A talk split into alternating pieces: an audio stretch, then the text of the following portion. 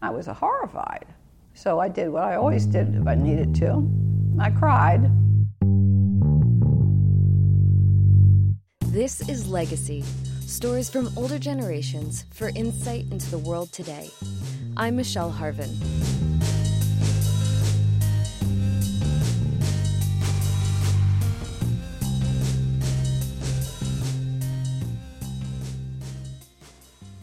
My father was killed at Normandy and is buried at Normandy, and both his brothers were wounded, his younger brother four times in the Battle of the Bulge. That's Jan. My name is Jan Evans Hauser. I'm 83. I was born in Honolulu, Hawaii. She grew up in the 40s and 50s, a product of the military. She never lived in one place very long, and as a child, she traveled with high powered people regularly. Jan is the type to casually throw in that her stepfather had dinner with the Roosevelts every day at the White House.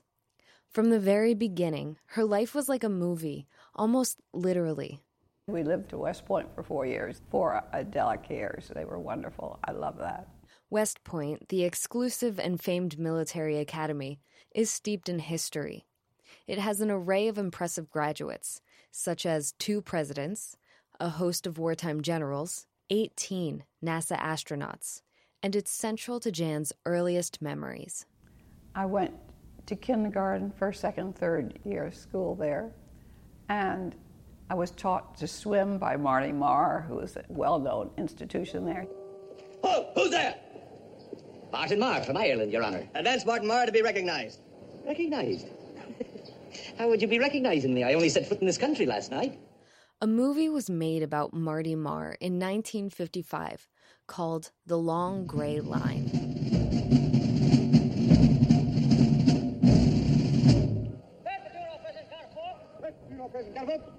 What is this place? Is it maybe a prison or, or is it a loony house? This is the United States Military Academy. Directed by John Ford, it tells the story of an Irish immigrant who works himself to the top of the academy eventually becoming an athletic instructor. He didn't know how to swim himself, but he could teach us. He stood me at the end of the swimming pool with my front towards him and uh, a rope that went up to the ceiling, and he could pull it, and I'd go out in the water, and he could let it down, then I'd swim back to him. With a rope around you? With a rope around me. In swimming, there are four things to master confidence, timing, relaxation, and breathing. The breaststroke is the best. It was just a very happy existence, and the family were all there, and I loved the cadets in their uniforms. Of course, there were no women then; that was not thought of. I mean, none of the, I'm sure none of the men in my family ever wanted a woman there. Even though Jan would never be allowed to wear the uniform in her lifetime, her existence became dedicated to serving the military in one form or another. The fact that she's a woman never seemed to take away from the power she naturally radiates, even from an early age. At 15, Jan moved to Japan for the American occupation following World War II. Her stepfather was a general with the First Corps. We went to Japan, Kyoto, the best place in the world. And she lived the military's mission to put Japan back on its feet. Well, we lived across from the Imperial Palace in Kyoto in a magnificent English Tudor house and we had 20 servants because you had servants per square foot of your house. You're trying to put these people back to work. We were not allowed to eat the Japanese food then. We had hydroponic places, but the reason being that we did not want to take food away from the Japanese. One night, early on during her time in Japan, we were at our house, and we'd only been there a week or 10 days, my mother was having a dinner party that night for General Swing and all the top colonels and top brass. General Joseph Swing was a decorated Army general and commander of the southern half of Japan, where Jan's family was located. I was only 15, so I wasn't invited. And she was down in the china room getting the china out for the dinner party. It was her first dinner party. And it would be a momentous one when the earthquake came, and I rushed to the doorway, and I stood and I could see the lantern going, rocking back and forth. Well, they knew there was an earthquake in Kyoto, but they didn't know where because of communications. But then they realized it was in the area of Fukui because there was no communication there. And General Swing, while they were having dinner, asked me to man the telephone in our house, which was the only. So I was manning the telephone to MacArthur's headquarters. This was General Douglas MacArthur. He was the one leading the U.S. mission to reconstruct the Japanese government. And I was helping to set up this train on which we took food provisions, medical supplies, and jeeps so that when we got there we had transportation. And I had the nerve and audacity to ask Joe Swing, whom I'd never met before and was my stepfather's boss, and I was aware of that, uh, if I could go on the train with him because I felt I'd helped. And he said yes. Well, I think my family were aghast. The general had a 22 year old daughter there, Marianne. General Swing gave me the job of taking care of a pregnant woman and the dependents on the train back. He didn't give his daughter, who was 22 and I was 15, any job at all. Jan and Marianne are put in the train's stateroom as they head to the town where the earthquake struck. I had the upper bunk and she had the lower, and was next to General Swing's. And I could hear through the partition what was going on. And at about 5.30 in the morning or something like that, I heard this man say that there were 3,000 killed. And I heard General Swing say, calm down, Lieutenant, it can't be that bad. General Swing never wanted to accept bad news because he felt it was his fault. I mean, it was in his territory. He had to go see for himself. Person in charge has to go and see what's going on and then see that it's taken care of. So I went with him, with his daughter, and we toured around. We saw it. As we went in to Fukui, on one side were all these people going in because they had family there and they wanted to see whether they were alive and on the other side, people coming out because they had survived. And it was still burning.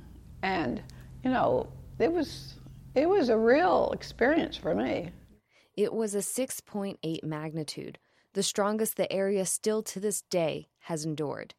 It damaged more than half the buildings and started fires that took five days to put out. It was on the front page of Life magazine the destruction of the earthquake in Fukui. We're probably the only people alive from out, you know, outside of Fukui who uh, had, or I would be, who would know the story. That day was pivotal for Jan, not only because she aided in military recovery efforts as a teenager, but it was how she met her husband. And he would always say that, um, how did you put this? He'd met me in an earthquake and he'd been shook up ever since. the lieutenant who informed General Swing of the death toll on the phone became Jan's husband.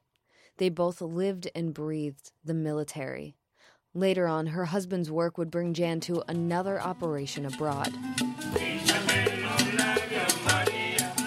In 1959, Jan, with child in tow, moved to Cuba when it was rampant with corruption, crime, and mobs. Her husband was part of efforts to retain U.S. Cuban relations as Fidel Castro took over during the revolution. So they picked up their life and relocated to Cuba. It was a very exciting time. My husband was serving with the Foreign Service, and we'd been given the wonderful assignment of uh, Havana, Cuba. We had an eight month old daughter. We thought we'd have another one in Cuba, that we would be there for a four year tour and we took absolutely everything we owned from our Washington house, which we emptied out and rented out, and went off to Havana. How much? Like, what were you bringing with you? Like beds? Oh, oh, uh, uh, four floors of furniture. I mean, we have a huge house here in Washington, and we took everything, um, everything, and, and an automobile. Mm-hmm. Took a car. Well, oh, that was nothing compared to all the everything else we took. No, we were going to be there four years. During the 1920s, Cuba gained the reputation for being a haven for all things sinful, including gambling and prostitution. Paired with its beautiful beaches and cheap flights, it quickly caught on with the American masses, along with mobster kingpins. I think at the time I was told that it was the largest overseas post we had because we had so many tourists coming from the United States there. So they had a lot of people to take care of, but they were all different sections of the embassy. Before they left, Jan had to take lessons on how to conduct herself as a diplomat's wife. I had to go to the wives' school to learn my manners and to learn about how I was to do calls on the ambassador's wife first and then the next in charge. Making calls is a lost art. It was done most often in aristocratic or military families, and it meant actually going to the person's house and leaving a calling card with the maid or door person. And it was a big job. And by the time I had made 64 calls, I knew my way around Havana. I knew all the women. Now, they didn't have to be at home, but if they were at home, they had to be ready and dressed to receive. In Havana, you were taught you turn down one corner to mean one thing and another corner to mean another, and it, when you arrive, and it, I mean, it's a, it's a whole etiquette book. And um, we had to do everything the way we were supposed to do, and we did. And that was your duty as a as a wife. Just before they left, talk of Fidel Castro's new government was concerning the Americans. Although the U.S. recognized the new regime, they were growing wary of the executions and communist tendencies. But after th- three weeks, my husband came to me and he said, I had no idea what the situation was here we will not be renting a house and taking all our things out of storage. And I was horrified. So I did what I always did if I needed to. I cried. They wouldn't be staying the four years as expected, but they still went for as long as they could. At this time, people were leaving Havana, and we rented a lovely house with a playhouse in the garden for our daughter, complete with a toilet running water and so forth, sink. And we had help for a dollar a day. And the cart would go every morning in front of our house with all the fresh vegetables and things that you could buy. And we joined the country club. And then shortly after it, it was requisitioned and taken over by the government. It was to be the place if we ever had to leave, we could leave from, but then that disappeared. Jan didn't witness any anti American sentiment when she was there. She only talks about how nice her neighbors were and how much she enjoyed being part of the community. But there was always an underlying anxiety. My husband always had an airplane ticket for me to leave and often wanted me to, and I refused to. Just as the Americans were becoming disheartened and relations were beginning to deteriorate, Jan became pregnant. The situation um, was not good. It was not good. And it was too bad. It was too bad. I was due to have a child, and a lot of the doctors had left and so forth. My family were horrified. I mean, the doctor, the medicines, I mean, things had gone down. That would not be a, a very good time to have a child there. After a year, the Evans left Havana. Just as she packed all her stuff to travel to Cuba, she had to pack it all back up. I worked a week in the garage, the door shut, not letting anyone know that we were leaving. And my husband came on the ferry with us, and we got to the United States, and I was so sort of relieved, you know, to be back home after serving our country and happy to do so under situation. I'm an army brat, so, you know, I'm used to things. Jan's husband went back to Cuba after seeing her safely in the States. In a last ditch effort, the CIA planned a mission called the Bay of Pigs to overthrow Castro with an army of American trained Cuban exiles. It was a complete disaster, and in 1961, Jan's husband helped close the embassy. Being one of the last Americans in Cuba, and now, after 54 years, seeing the moment when the embassy reopened, Jan believes this is a step in the right direction. Well, I generally feel that it doesn't help anybody to have no relations at all because it closes out your communication. And even if you aren't on good terms and you disagree, how are you going to get back together if you can't have communications?